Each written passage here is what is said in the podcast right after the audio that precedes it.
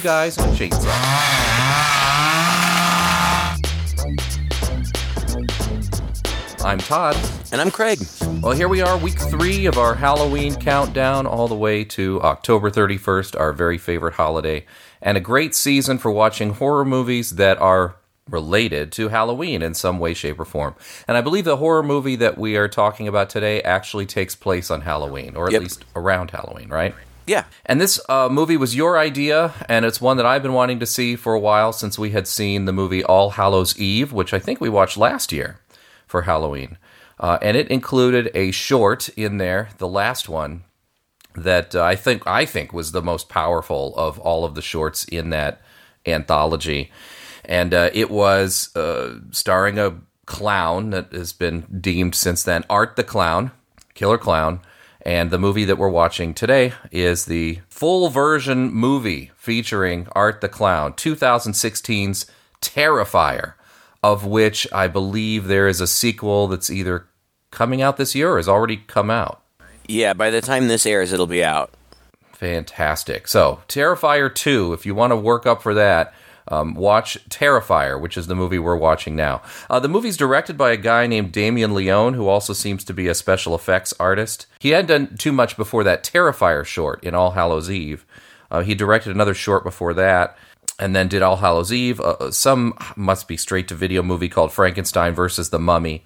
And then uh, this movie, Terrifier which I believe was partially backed online uh, by uh, some backers on Indiegogo. Yeah. You can see them in the credits. So it's certainly a labor of love that comes out of the enthusiasm for that clown on that short and people wanting to see more of this just incredibly murderous clown. Like I said, I'd been wanting to see it before just because of how notorious it is.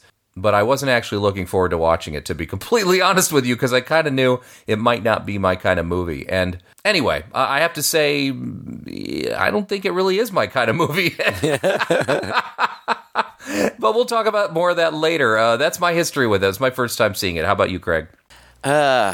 I know that the first time that I saw All Hallows Eve was when I was on a, a trip with my mom.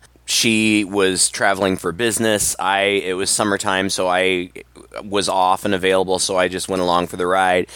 Um, and she, because she was it was a working trip, she would need to go to bed early, and I didn't have much else to do but stay in and watch movies on my laptop and we shared a a room you know double beds in one room so i would sit there in the dark while she slept and watch movies on my laptop and i watched all hallows eve and i thought it was surprisingly dark like i thought it was good but i was surprised by how dark it was Yeah. and I thought that Art the Clown was really scary. And at that time, Terrifi- Terrifier was already out. I just had been unaware uh, of either of them.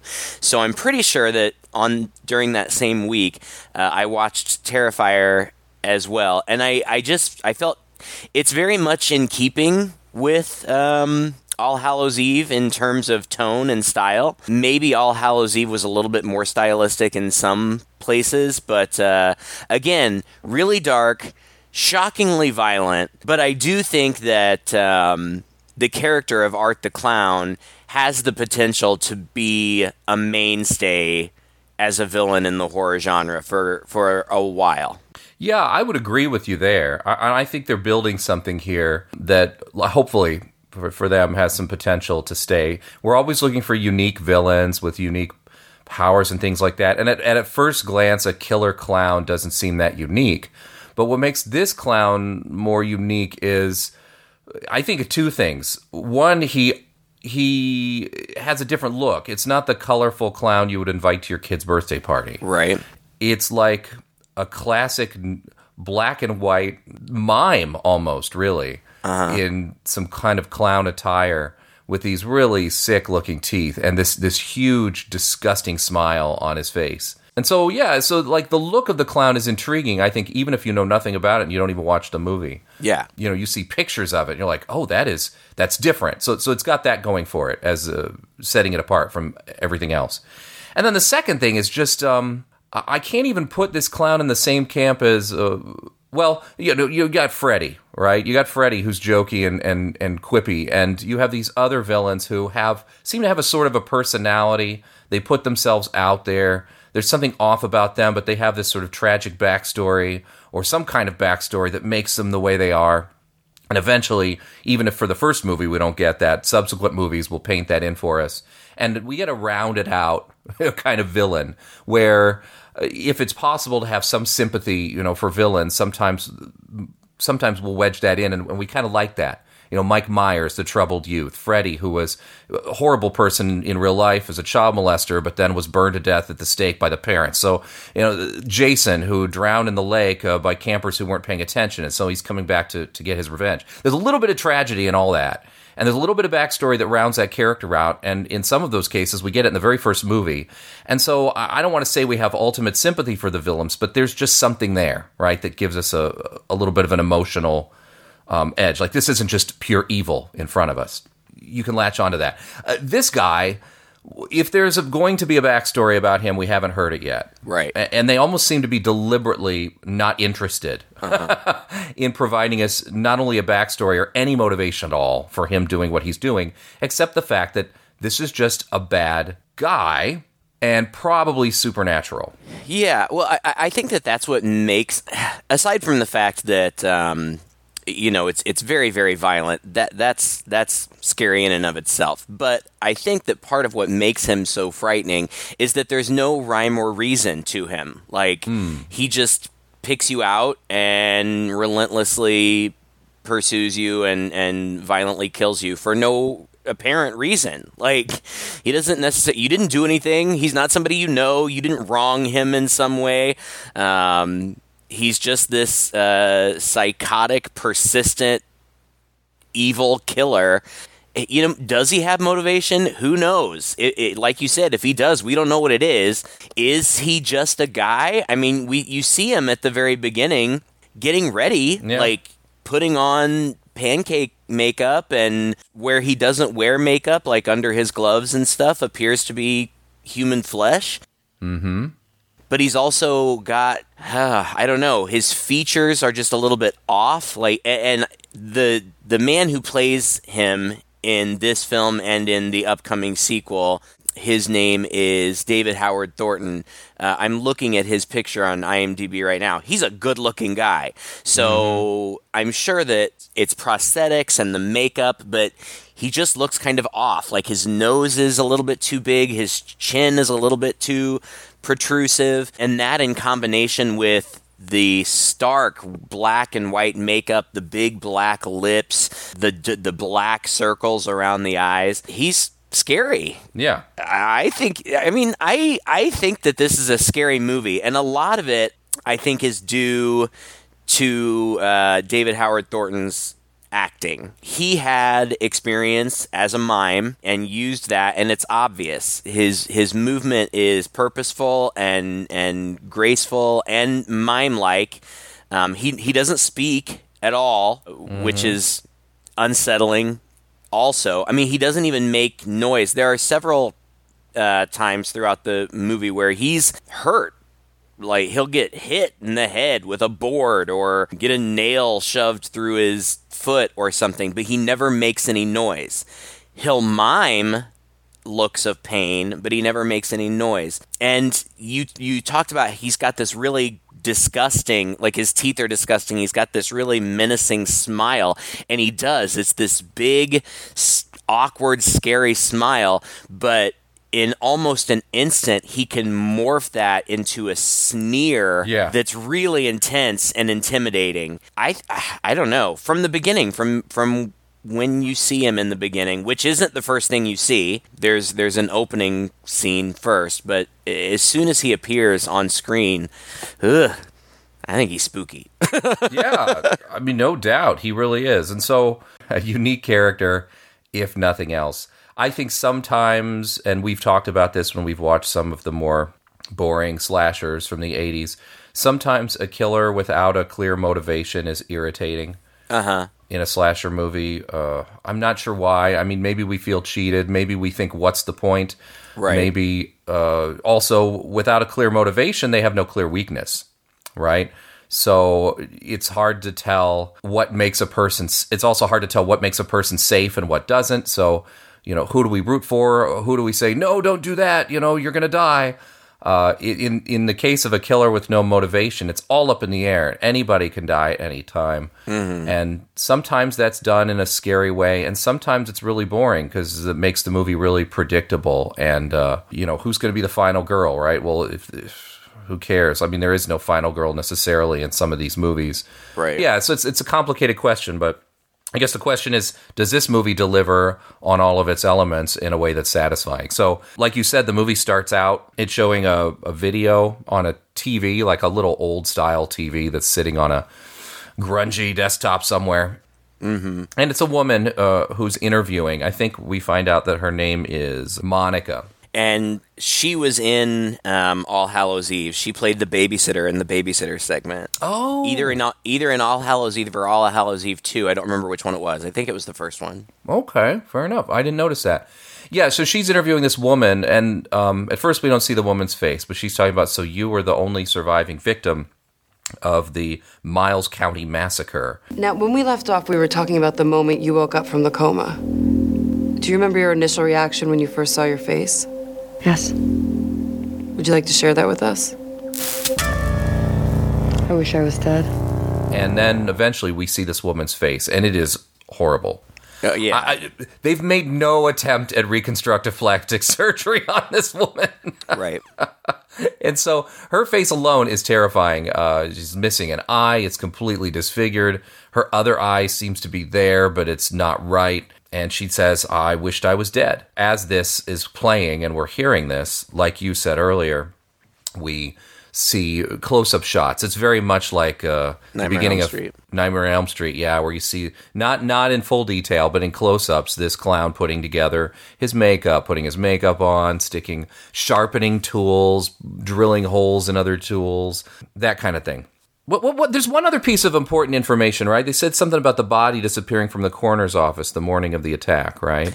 I don't remember if they said it. I didn't hear it. The only other thing, you know, the the interview happens, and this disfigured woman says that she would rather be dead because she can't do anything because she's a horrible sight, and children run away screaming, and it just makes her feel terrible. And then the interview's over, and we see the uh, interviewer, Monica, talking to somebody on the phone, whether it's her boyfriend or a business associate, I don't know. But she's very callow and um, unsympathetic, you know, talking about the woman that she had just interviewed. And she's in her dressing room and she says something like, you know, if I ever look like that, just put me out of my misery. And she turns around and is attacked by the disfigured woman. And you see, I think the disfigured woman like gouges her eyes out with her thumbs. And Yeah. that's that's the opening, ki- you know, formula. You, you've got your opening kill, but we don't know where we're going to go from there. And then it just jumps to these uh, two drunk girls. Their names are Tara and Dawn. Tara is play. She's blonde girl. She's played by played by a girl named Jenna Kanell. Dawn uh, is played by Catherine Corcoran. Um, I looked at these young ladies' uh, pages. They have worked. You know, they've they've both done other movies. In fact, I think they were both filming other things at the same time that they were filming this. So they are young working actresses and and they're coming back from apparently a costume party because they are in costume Yeah. like you know sexy costumes or whatever and they immediately see art the clown you know walking around uh, on the streets carrying a black garbage bag full of who knows what dawn I, I think dawn is the blonde one do you remember I, I i'll have them mixed up the whole time if i don't Yeah, D. They call she calls her D. Yeah, Tara is the brunette and Dawn is the blonde. one, Blonde. yeah. Okay. All right. So uh, Dawn messes with him. I don't know, just like cat calls him or something. Um, but then they decide instead of driving immediately, they're going to go into this little pizza shop to sober up. And Art comes in and messes with them in there. And again, I, I don't know how else to describe it. It's, it's it's scary. He just sits down in a table kind of opposite of them and just stares like just stares at Tara, Yeah. and well, it's, the it's creepy. While the pizza shop owner is on the phone and and, and tells him he's going to get to with him in a minute, seems like he's dealt with weirdos like this before. Well, sure. so he's not entirely uh, um, concerned or disturbed, or doesn't really even comment much on the fact this guy's in this creepy ass clown makeup. I, I have to say, like one thing about the movie that I didn't know what to make of and really disappointed me at first was the overall look of it. When it first came up, uh, all we got were credits. They were credits on a black screen and they looked cheap. You know, they looked like they were made on someone's computer, honestly. As the movie goes on through these scenes, it has a very shot on video look. Um, it's well lit. Uh, it, it, you know, the movie's well made, first of all. I mean, you got to say, it's well lit. The angles are great. The cinematography's good.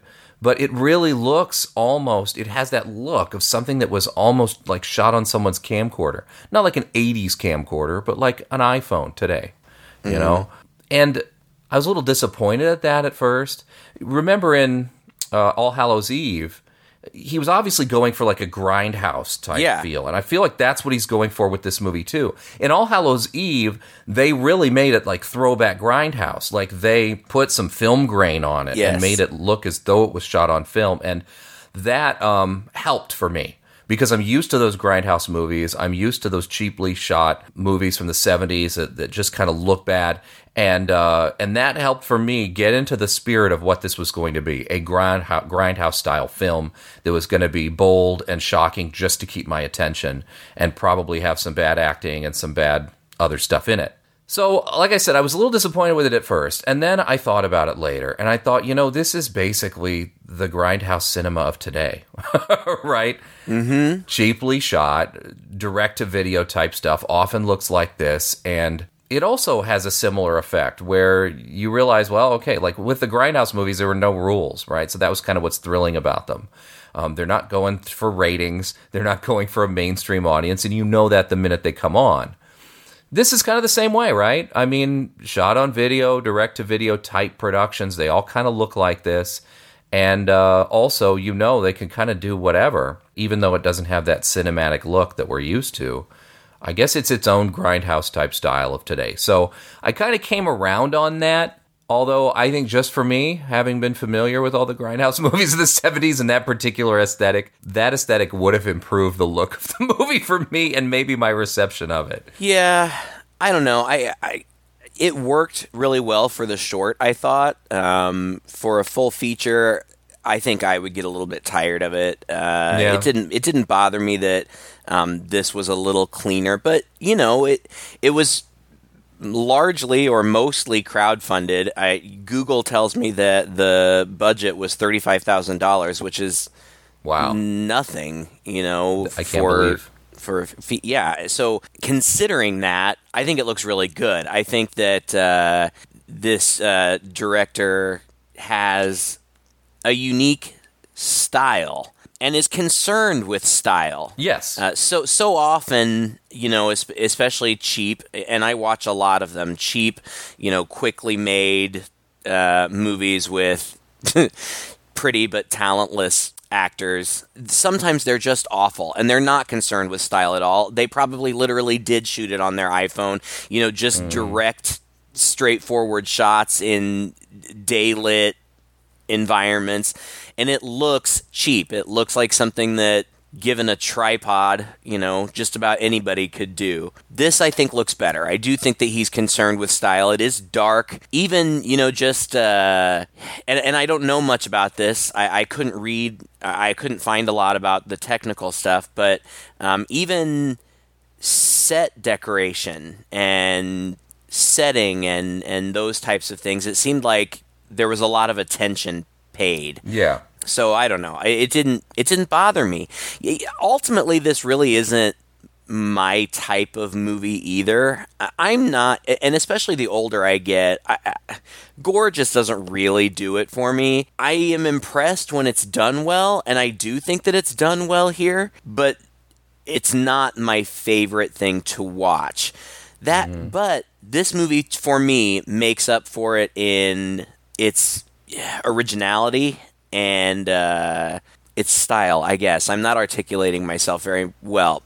Ultimately, I guess what I'm saying is I walk away from this movie thinking, oh, that's a good movie. I understand why people talk about it. Mm-hmm. I don't need to watch it a bunch more times. but like even some of the stuff, you know, some of the the big scenes that people talk about, I get why they talk about it. it it's well done. It's uh, Yeah. different. So Yeah. but ultimately the story there's there's not a whole lot to it. No. The clown eventually like gets up and walks back towards the kitchen. I didn't know where he was going. It turns out he was in the bathroom, but he gets kicked out. Uh, and uh, he's acting very silly, but at the same time, a little bit menacing.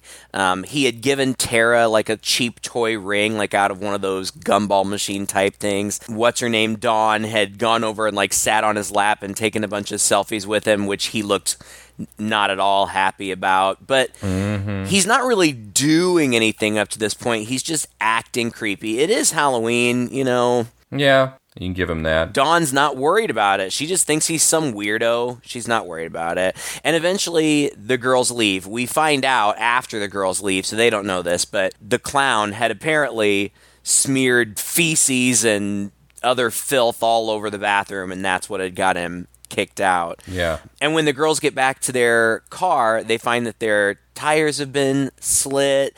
Um, it's the middle of the night. They don't know what to do. So Tara calls her sister, Victoria, who's like a graduate student. And Victoria's going to come pick them up, but it's going to, you know, it's going to take her a while to get there. So, uh, they're just hanging out in the car and then tara has to pee and she gets this uh, exterminator to let her into one of these locked buildings and it ends up being kind of an abandoned rundown building that they're fumigating and that's where most of the stuff takes place but we don't get really into the action in there until we get the first big gore extravaganza at the pizza place Yeah. Yeah, back in the pizza shop, one of the two guys who's there, not the owner, but his uh, employee, is back there cleaning the bathroom and shouting out to Steve, the owner, and not getting much of a response. And eventually he gets up and walks back in there into the kitchen area. And uh, when he turns around, he notices. I, I guess it, it pans through. I think this was supposed to be a thing. I don't think it really played, but it pans through there, and there's a pumpkin, like a jack o' lantern, sitting on the counter. And of all things to be CGI in this movie, I read that that pumpkin was CGI. yeah because the uh, director decided at the last minute, oh, he needed just a little bit more Halloween stuck in there. So he stuck a jack o' lantern on there. But then it kind of thematically works because as soon as he walks back into there, you see that the jack o' lantern's not there anymore. It's been replaced by Steve's head.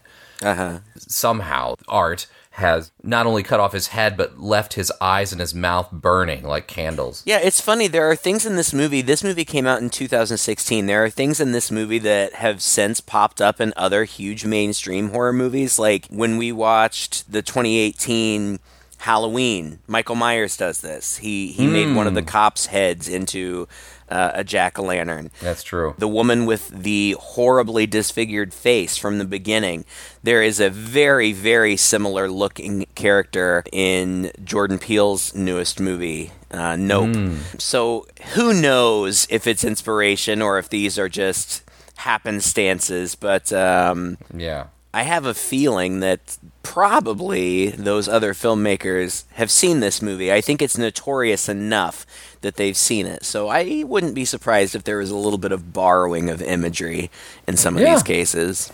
I think you're probably right. Uh, you really are. I, I, and I think there was an older, older, much older movie too, where somebody's head was carved out as a jack o' lantern. Oh, I'm sure, yeah. Yeah, but yeah. So so anyway, Art attacks this guy from behind, uh, surprises him, and uh, first thing he cuts off his hand, just brutally with the, you know the guy's reaching for the phone. He just hacks it right off, and then uh, gets down on top of him and just starts stabbing him in the face, brutally stabbing him in the face. Over and this- over again. it really sets up the tone like what this guy's all about. He is about absolute just carving people up. It's just utterly utterly brutal. And the camera does not shy away from it. Pretty much everything that happens you're going to see on screen. You're going to see it in close up whereas other movies will often cut away at some point or have things happen a little or at least shake things up a little bit by having certain kills happen off screen. You see a blood splatter somewhere. Uh, no, this movie's up close and personal uh, and really disgusting. And I think the effects are actually pretty well done. I think they're good. Mm-hmm. Oh, that's where all the money went. yeah, I I think so. I mean, they look practical. Um, do they always look one hundred percent true to life? No, but No. they but they look really good and messy and bloody and tangible. Like it looks like something you could reach out and touch. It doesn't look like a cartoon. It doesn't look like a video game. Yeah. And you, anybody who listens to this podcast knows that I'm a sucker for practical effects. So, um, as grisly as it was, um, which isn't necessarily my favorite, I thought it was really well done. Yeah, it was. And it's kind of funny too because I think at this point Tara still hasn't come out of the car to go to the bathroom, and the two of them are in there talking, and they're saying, "Could that clown have have cut these tires?" And and Dawn is saying, "No, I think he's just harmless." And at the same time, like just then cuts to this guy clown stabbing this guy in the face. Yeah. it's kind of clever. So, like you said, uh, Tara's in there. She asked for the bathroom, talked to this guy. They talked about rats. Dee, meanwhile, is in the car listening to the radio. And I thought it was cute. There was an ad for a Halloween superstore on there. And then your classic report about a brutal killer who's uh, been, you know, on the loose. The police are on the lookout for, who looks like a clown and uh, has just killed two people at the pizza shop. Now, who else witnessed? I thought it was just the four of them in the pizza shop. How they got a beat on the fact that this killer was dressed as a clown, I'm not quite sure. Maybe somebody Yeah. from outside saw him leave there, walk down the street or something. I didn't even think about that, but you're right. It's funny. Anyway, uh, there's that, and uh, there's an ambulance that goes by. And uh, when she turns around to look in the seat beside her because she thinks Tara's gotten back in the car, the clown is there, and he kind of does a big surprise kind of look on his face, Uh-huh. Uh, and, she, and she- screams. yeah, but it- but it cuts away, so we don't know Mm-hmm. what happened to her. And then I think pretty much immediately, Tara has called her sister, but she's in there. She well, first of all, she runs into this creepy cat lady. Like, I had no So idea what was going on with this woman. So there's this crazy lady who lives in this abandoned building with her daughter Emily, which is just a porcelain doll, but she talks to it and treats it like it's a real baby. And she's just weird, and, and Tara just kind of runs into her and is like, okay, gotta go, bye. and she goes to leave. Character. Yeah, she goes to leave, but Art is waiting for her at the door, and he starts chasing her. And the next, what, I don't know, at least half hour feels just very cat and mouse, you know, like he'll appear and chase her around and she'll hide. And this is an old rundown building so there's all kinds of equipment and uh, machinery and cars and things to hide behind. It's dimly lit dirty grimy and it's just cat and mouse. Like she'll get away for a little bit, and then he'll pop up and he'll stab her in the leg, and then she'll get up and she'll run away, and she'll hide some more, and then he pops up again, and that goes on for a while. Not so long that it felt tedious. I did mm. think that it was tense. It was tense. I thought this was the most tense part of the movie, really. I, I, I guess all I'm getting at is there's really not much to the plot. Like Yeah. he basically just chases them around and kills them from this point on. I mean, it's yeah, just one person after another somehow stumbles into there or gets there or Well, and there are a couple of good scares. Like at one point, she almost gets to the exterminator guy. She's right behind him, but he has earphones in, and so he can't hear her. And just as he turns around, Art reaches out from off. Uh, camera and grabs her and puts his hand over her mouth and pulls her away. So she's pulled away just the split second before she would have been seen.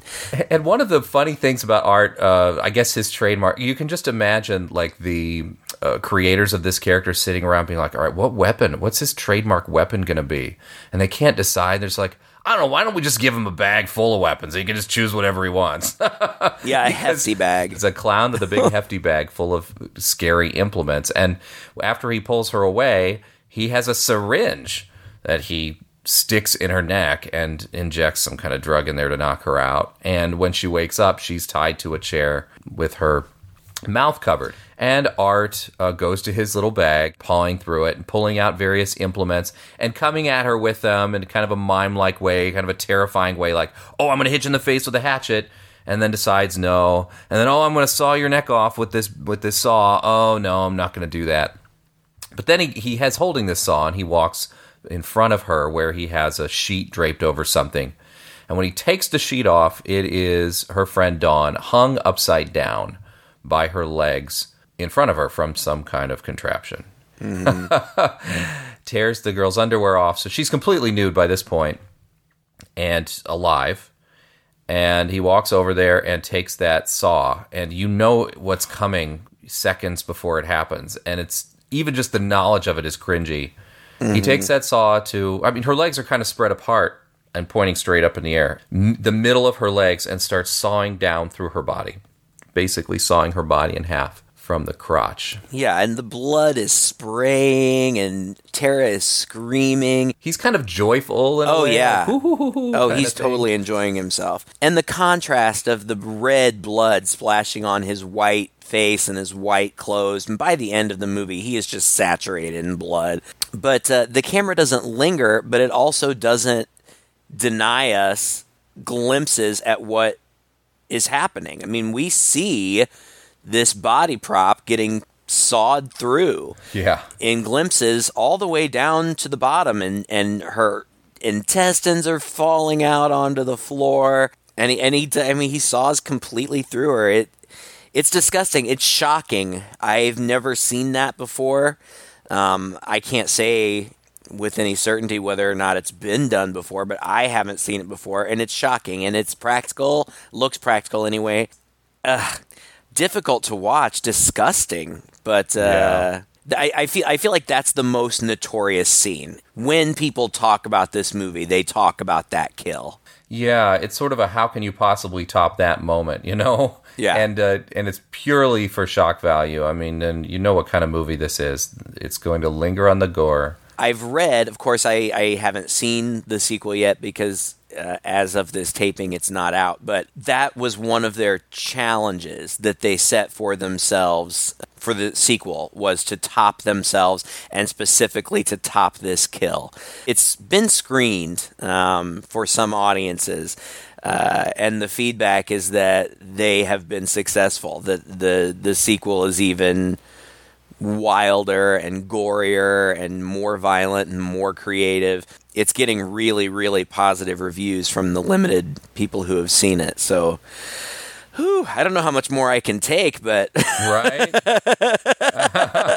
I mean, I'm like, but I know I'll watch it. I'm like you. I mean, I watch it because it's notorious, and I, I want. I'm a kind of a completionist in that. You know, I want to see what people are talking about. We've talked about it before. Neither you nor I are, are big gore hounds. We appreciate the special effects and and the artistry that kind of goes into that aspect of it, and you know, it can be fun, but ultimately. I'm not usually very interested in seeing a movie whose sole purpose is just to show people brutally being killed in multiple ways on the screen with without much else going for it. I, I, think this movie has other things going for it, but not much. you know, the plot it, it's there's not there's hardly any plot. The clown is the saving grace here and his character. I also like that it um, surprised well it, it surprised me several different times. It it doesn't force itself to adhere to any kind of formula or our expectations. For right. example, I just assumed that Tara would be the final girl. And they set it up to seem like she's going to be. After she watches her friend get uh, brutally, brutally murdered, somehow she gets away. She she gets herself untied or something, and she stab she she grabs one of Art's utensils and stabs him in the back and runs, and then she gr- picks up a two by four and waits for him to come and beats the crap out of her, uh, out of him. Uh, I mean, she's really getting the best of him. He's down on the ground. She's taunting him, telling him to get up. And then this surprised me. He's down on the ground. He quickly turns towards her and raises a gun and shoots her. that is totally breaking a huge rule. These types of villains in horror movies don't use guns. They just don't. Yeah. Um, and so Yeah. to see it done, it shocked me. I was gen- I was surprised. I, I will honestly say there was a part of me that was like, that hey, that's not fair. yeah. Well, I think that was the reaction from a lot of fans, even um, even to All Hallows Eve, was like because he he whips out a gun as well too in that movie and shoots a guy from a car. It's something I never thought about until it happened. You know, I never thought about the fact these killers don't use guns until it happened. I was like, that's weird. Why is that weird? Oh yeah, you don't see guns in slasher movies.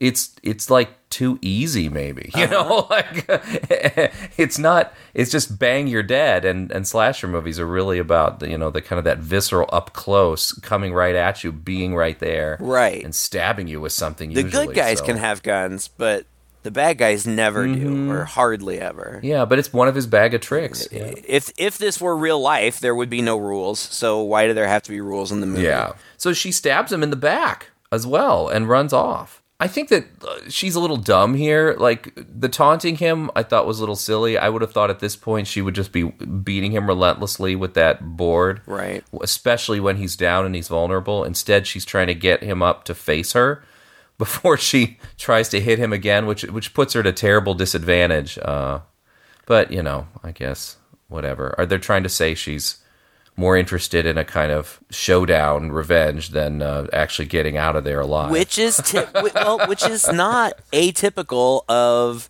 horror final girls. There often is that big showdown True. between the final girl, and it's a big, violent, you know, action-packed piece.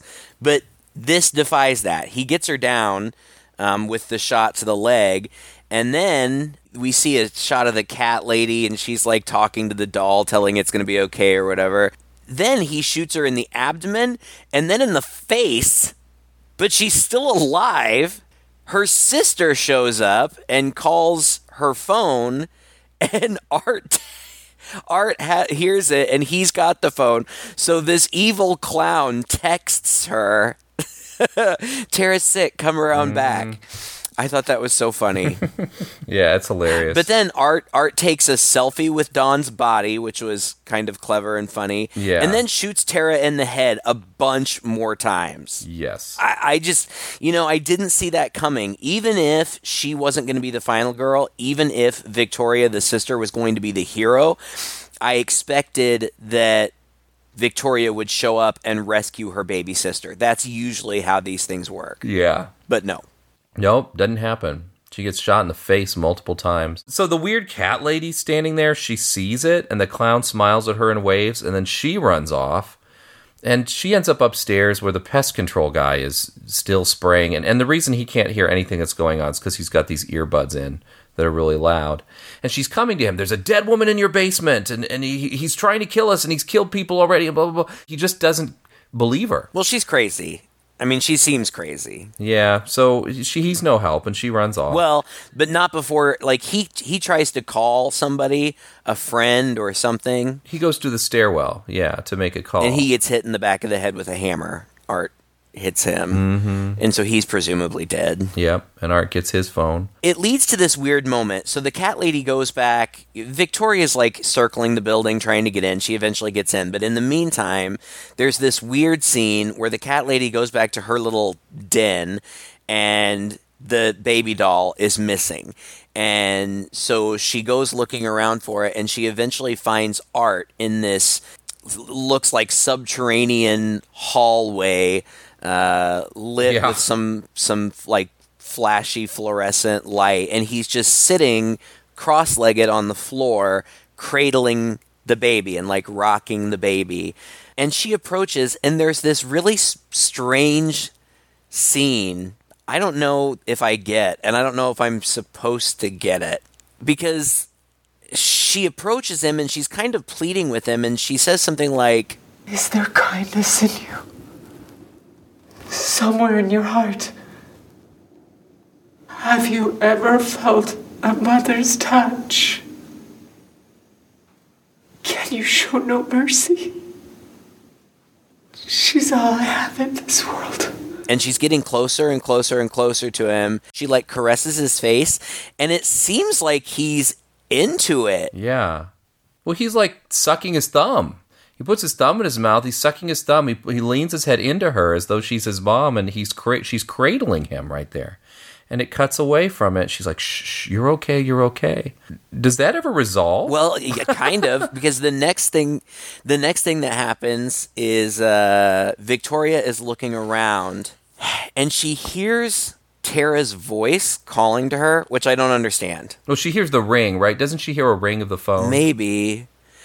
But she stumbles upon the gruesome scene of Dawn's body split in half, and the cat lady is on the ground with her shirt off, and like it looks like something or somebody has like clawed her chest open or something.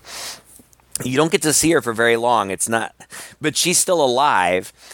And then Victoria notices her sister, Tara, on the floor, and Tara is somehow still alive. And I'm like, what? I saw her get shot in the head like 10 times. This doesn't make any sense.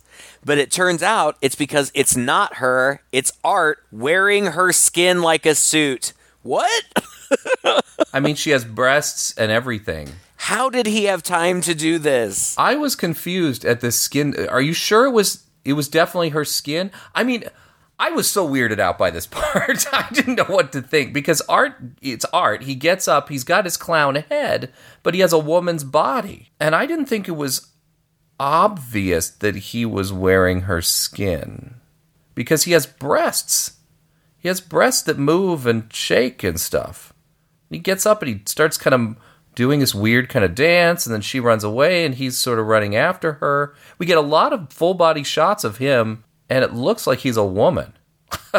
I thought he was wearing her skin. Like he flayed her? That's what it looked like to me, but I don't know. It, and it like it's sh- never shot in close up. It's usually his full body in the frame, so I can't tell. I mean, I guess it could be him, or parts of it could be him. Like maybe he just cut her breast off. I I don't know, but it's really I didn't see the cuts, yeah, for that. Okay. it's really unsettling and the way he dances and is clearly taunting victoria uh, it's really wicked and it's it's a little bit reminiscent of silence of the lambs yes. Yes.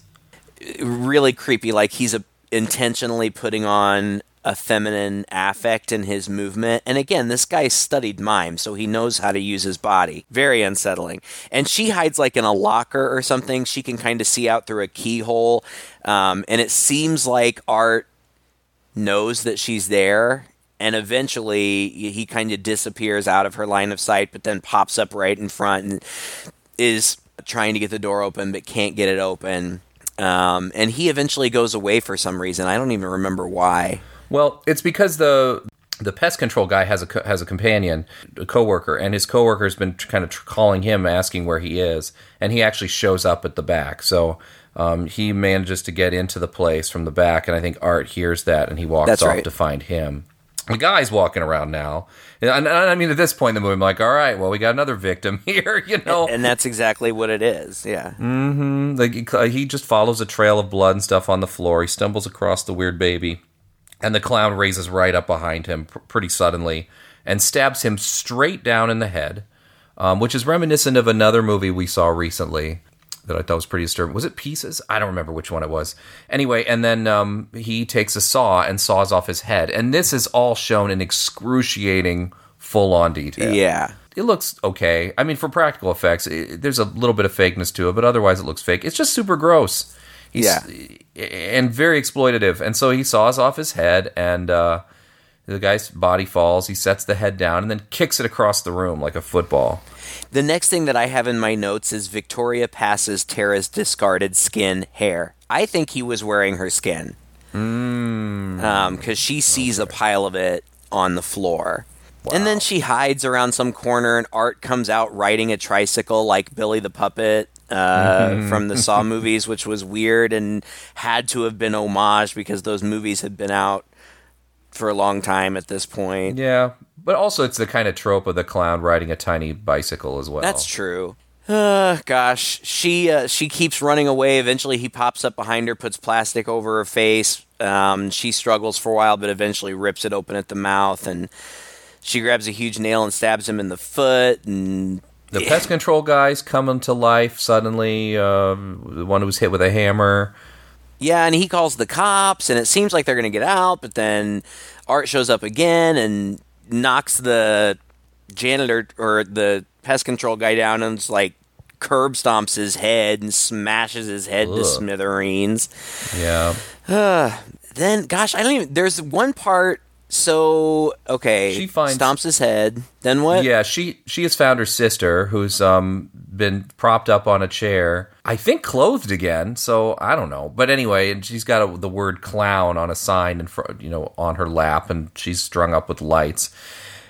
And then the uh, art comes up from behind her, and he one of his weapons, which I think he also had in the first movie, was a chain. And I thought this was unique. It's like a long chain that he has tied different sharp implements to along the length of it, so that when he whips it around like a whip and whips her with it, she gets cut up and torn up a ton. But you know they have a struggle, and uh, she manages to get loose, and uh, he's kind of strangling her, and and then she gets him in the eye, which then incapacitates him for a little bit, and she manages to make it outside. She gets outside, which is what they've been trying to do this whole time. Art has locked the entire building with like chains and deadbolts from the inside. Like every door they try, they can't get out of the building. She gets outside, looks around, and immediately turns around and tries to go back inside the building through another door. I honestly didn't understand what was happening. I don't know if I blinked and missed something or what, but I rewound it.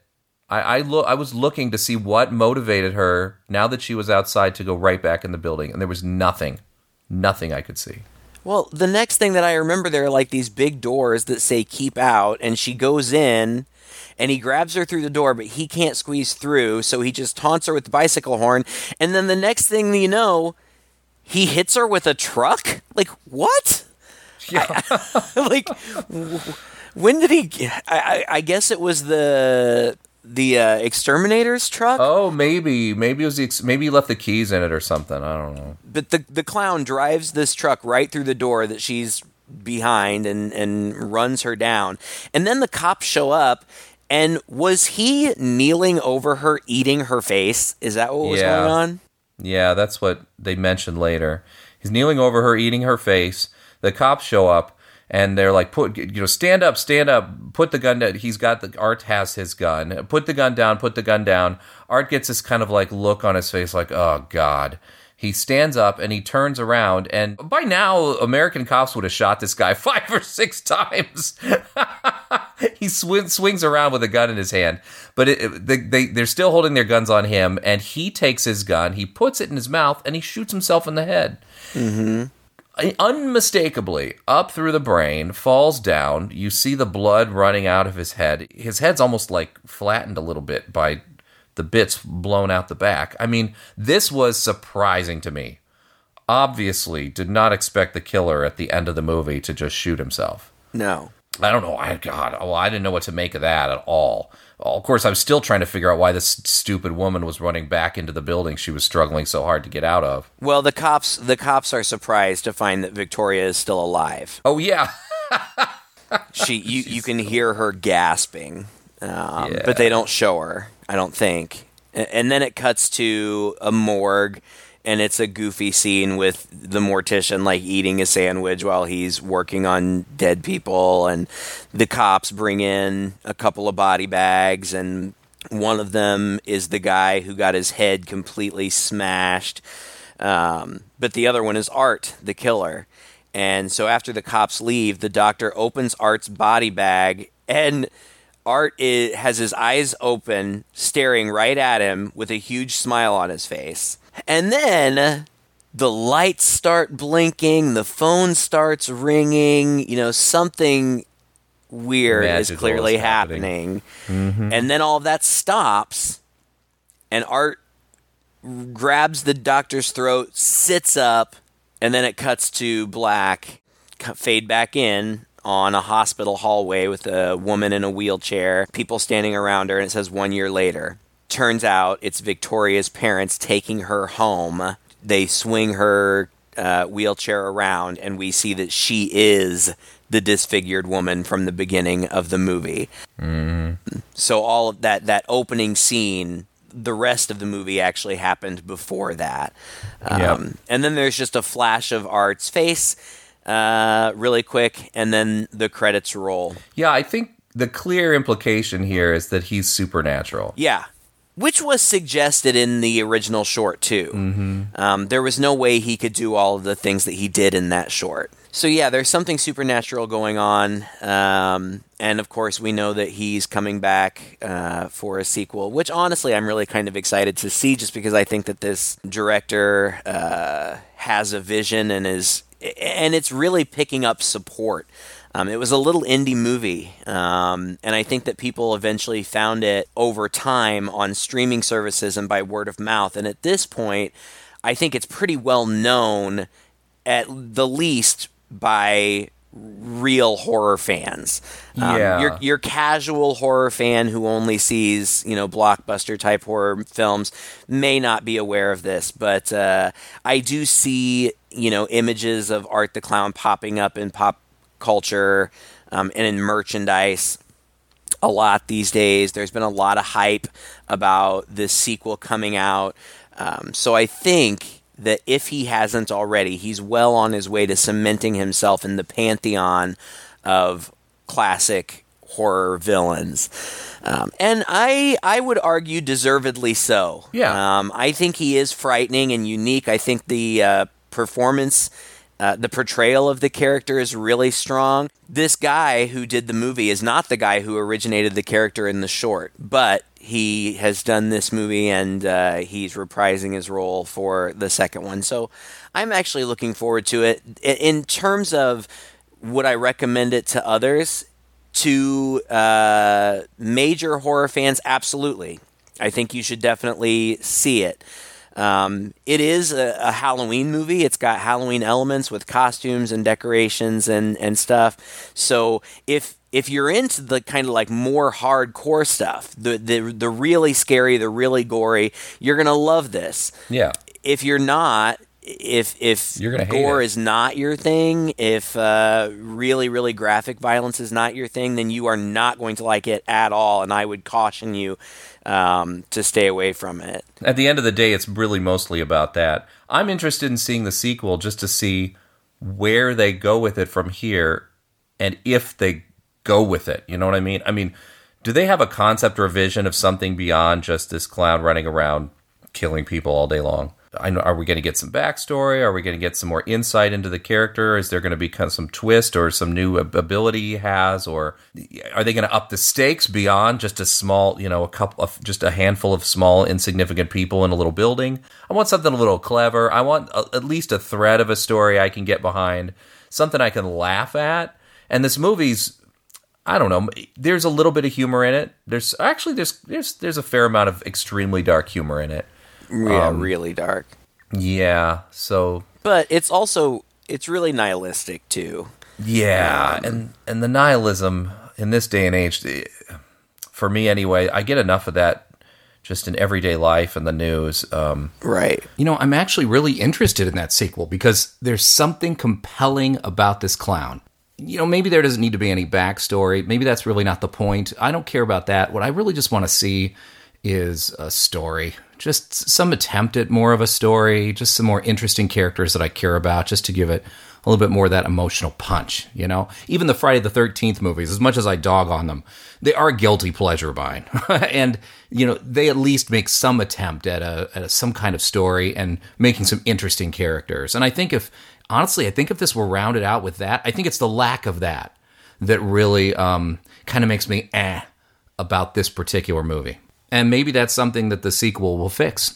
but yeah, I mean, uh, everything you said, I, I pretty much agree with. If you're a gorehound, you're gonna love it. It's it's a movie for you, made with love. It's a love letter to you, basically. Um, and I agree with you. I think this villain is is going to be here with us to stay, especially if this second movie does does well.